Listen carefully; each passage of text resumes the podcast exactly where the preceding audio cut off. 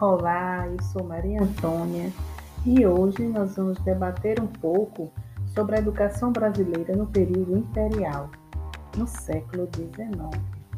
Vamos nos embasar nas concepções dos estudiosos Súria Barros, professora da Universidade Federal da Paraíba, 2018, na abordagem de Angélica Borges e Diana Vidal, ambas pertencentes à Universidade de São Paulo, 2016, e nas ideias de José Gondra, 2018.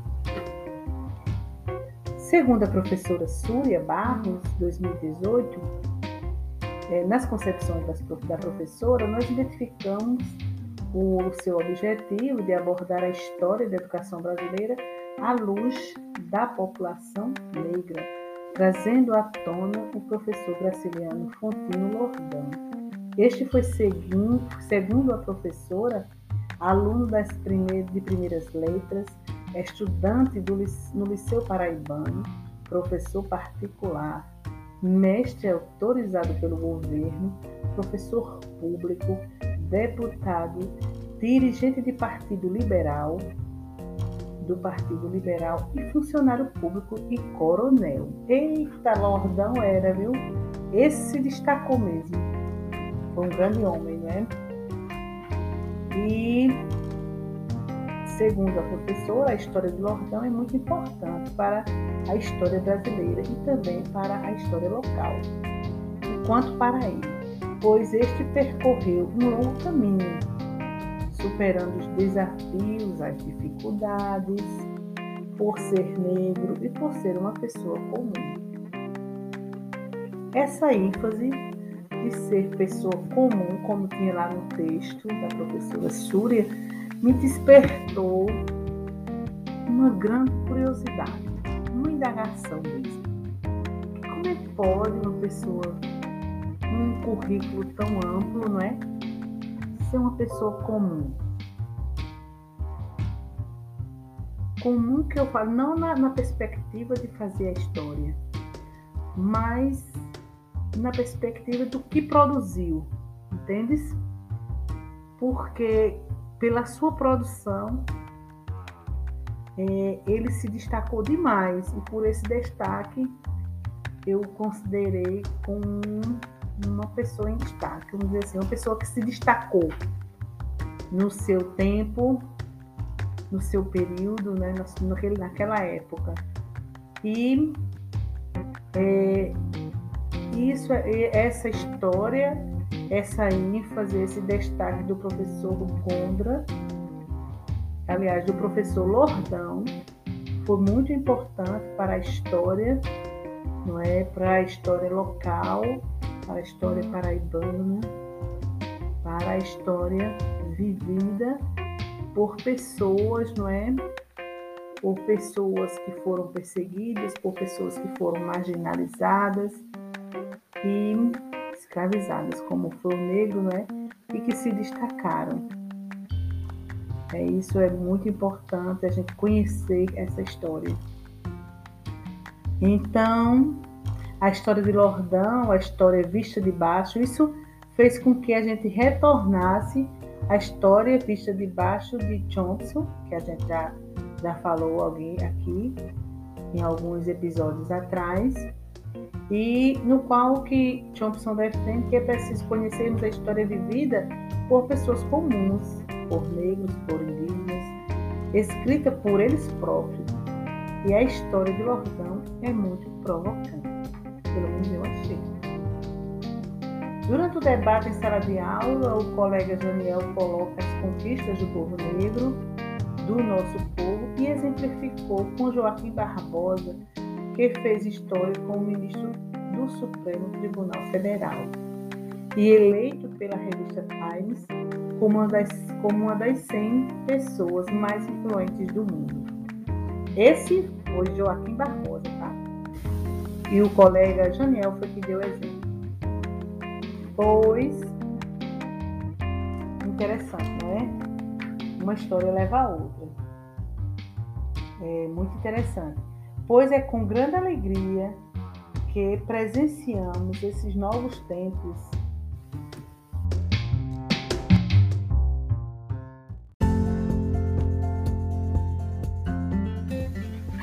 Outro exemplo dado pelo colega Janiel foi com relação às cotas, como uma importante estratégia de diminuição das desigualdades.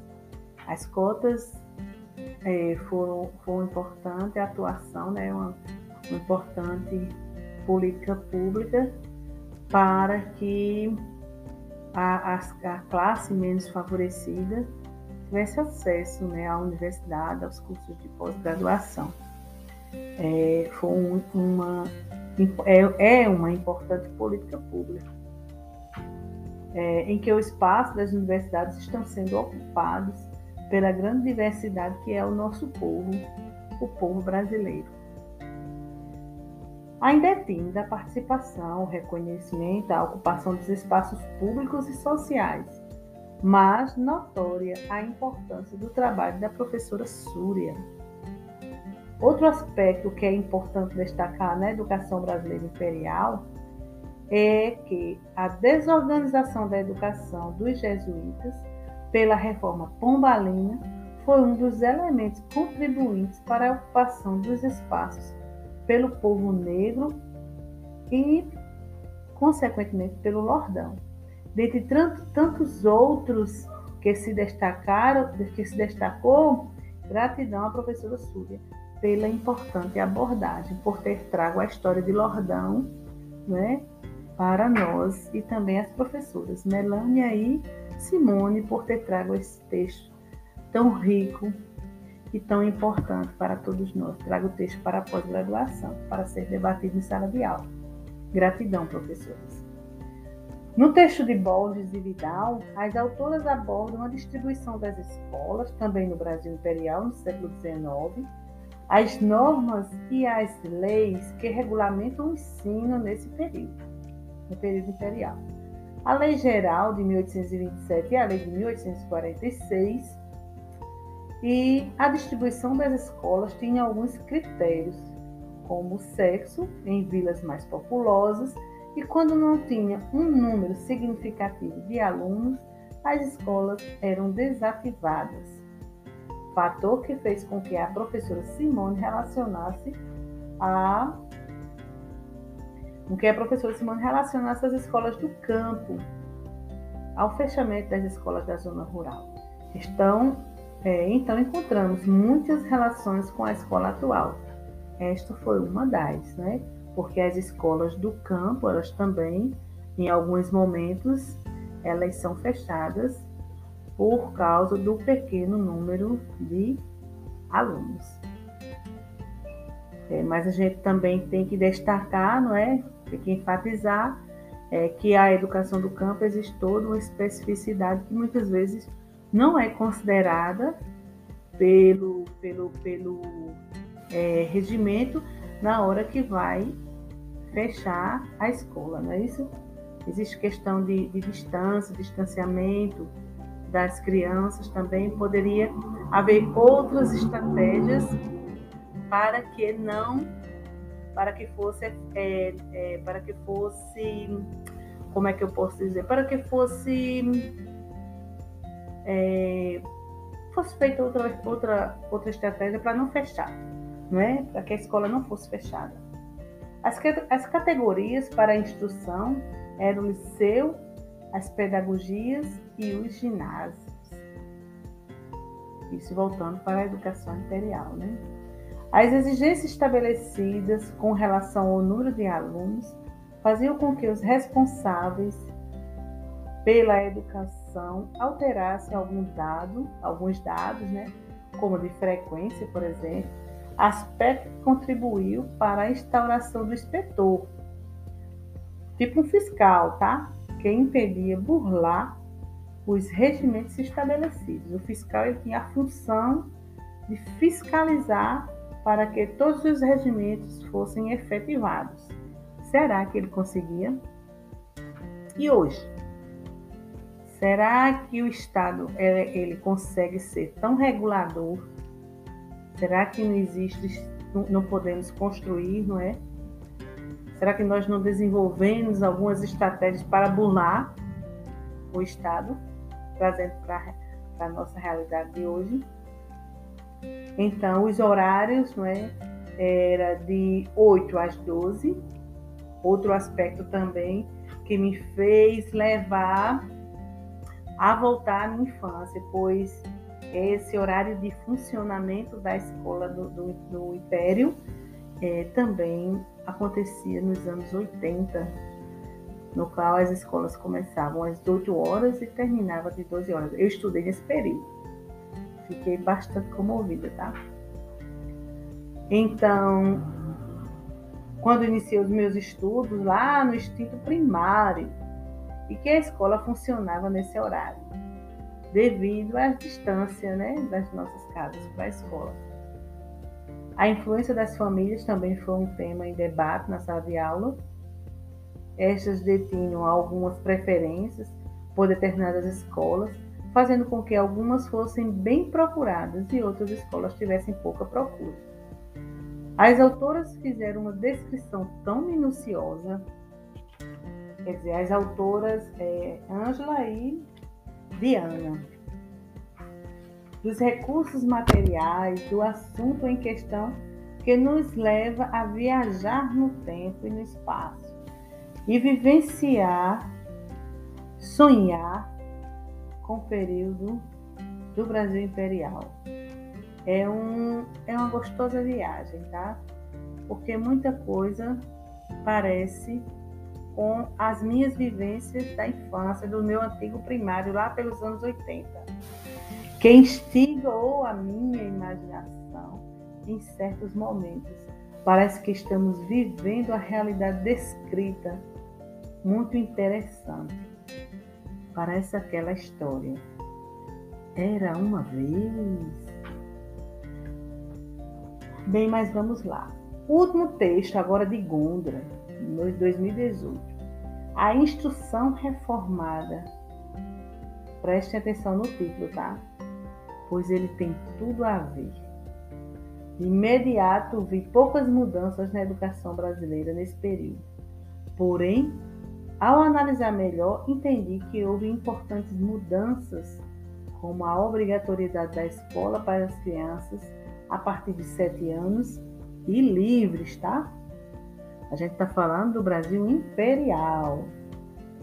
Como destacou o colega Janiel de novo. Janiel hoje está tá debatendo com força.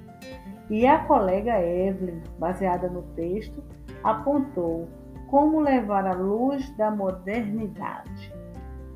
É, é como se fosse levar a luz, né? Da, a, levar a luz da modernidade. Aqui iremos abordar a reforma de Couto Ferraz, que contribuiu para a mudança das estruturas das escolas da parte arquitetônica.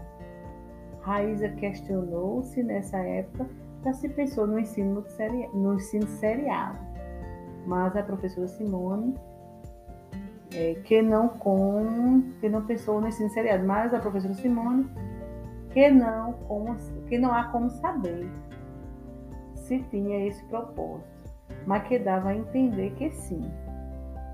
Isso foi a professora Simone que falou, tá? Muito interessante é pensar nessa, nesse ensino seriado. Será que lá no Império já se pensava no ensino seriado? Foi a amiga Edna que, que Raíza que perguntou. Interessante, não é? Vamos pensar um pouquinho. Será que já se pensava nisso?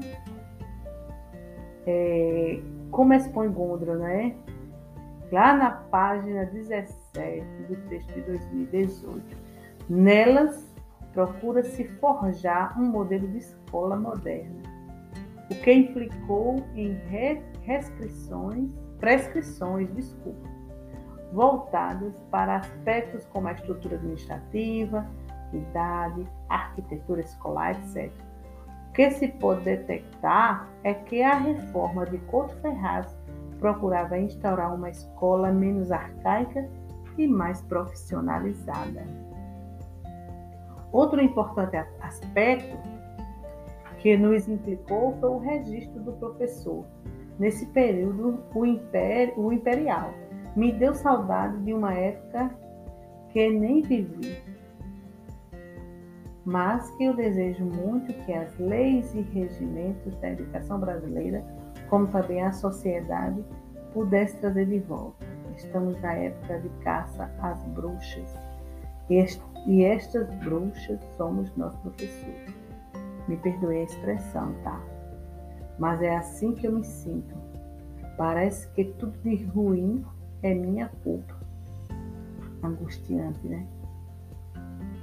Não sinto falta nenhuma das palmatórias, dos castigos. Espero que a sociedade reconheça o nosso trabalho sem, sem recorrer a essas estratégias.